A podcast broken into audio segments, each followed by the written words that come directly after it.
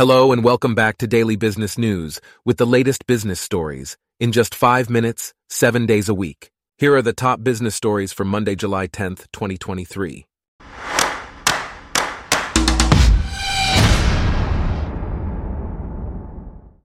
Today's episode is brought to you by Blogcast, your personalized audio feed, available on iPhone and Android.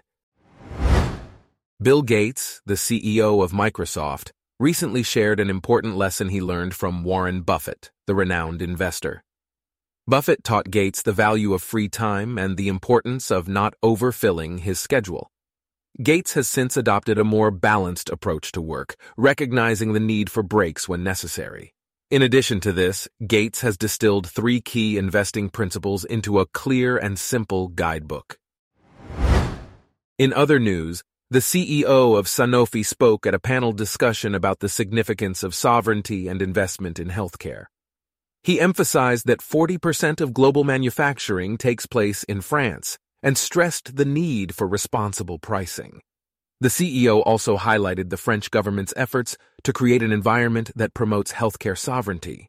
Furthermore, he discussed France's advancements in addressing the issue of artificial medicine. Moving on, Egypt is currently facing record high inflation as consumer prices have surged. This increase is primarily driven by higher food costs following the Muslim feast holiday and increased summer spending. In June, urban inflation in Egypt reached an annual rate of 35.7%, the fastest since December 2009. The government is grappling with the challenges of reviving an economy impacted by the aftermath of Russia's invasion of Ukraine. The central bank is working to build up foreign currency reserves before implementing another devaluation. Meanwhile, Joel Frank, the founder of a public relations firm, has launched a new strategic PR firm called Collected Strategies.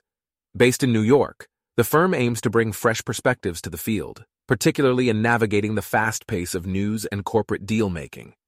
The partners of the new firm have extensive experience in handling both hostile and friendly transactions worth over $3.5 trillion. In the travel industry, EasyJet has been forced to cancel 1,700 flights from July to September due to airspace constraints over Europe and ongoing air traffic control difficulties. However, the airline has managed to rebook 95% of the affected passengers onto alternative flights. These cancellations represent roughly one day's worth of flights.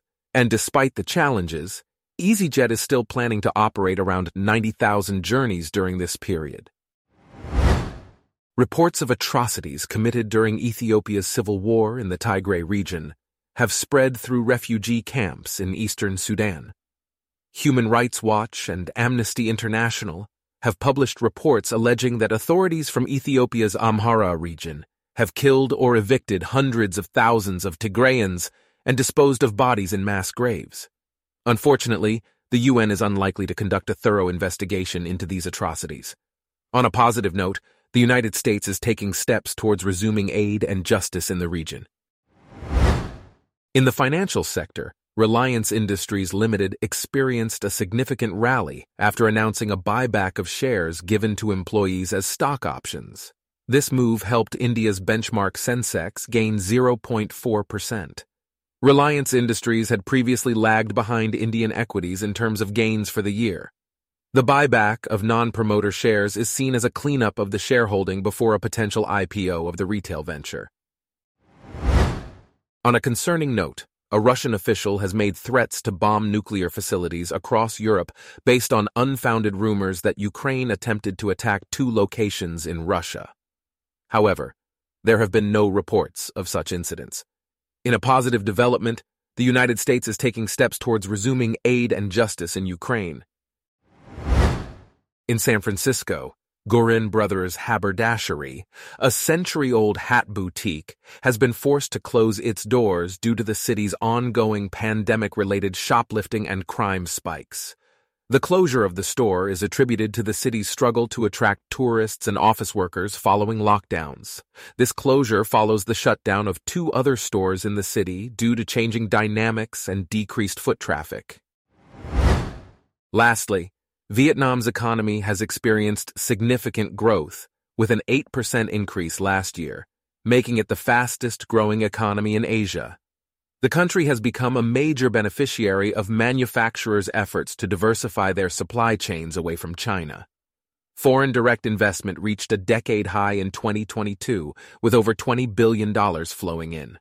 Vietnam must now focus on raising its productive capacity and leveraging its manufacturing growth to further diversify its economy. The World Bank recommends supporting tech adoption, strengthening management skills, and reducing restrictions on foreign direct investment in services. Our top business stories for today are brought to you by Blogcast, your personalized audio feed. Download the free Blogcast app on your iPhone or Android today. If you enjoyed this, please consider listening to our other podcasts Daily Tech News, Daily Science News, Daily Lifestyle News, and Daily World News. Thanks for listening. Blogcast.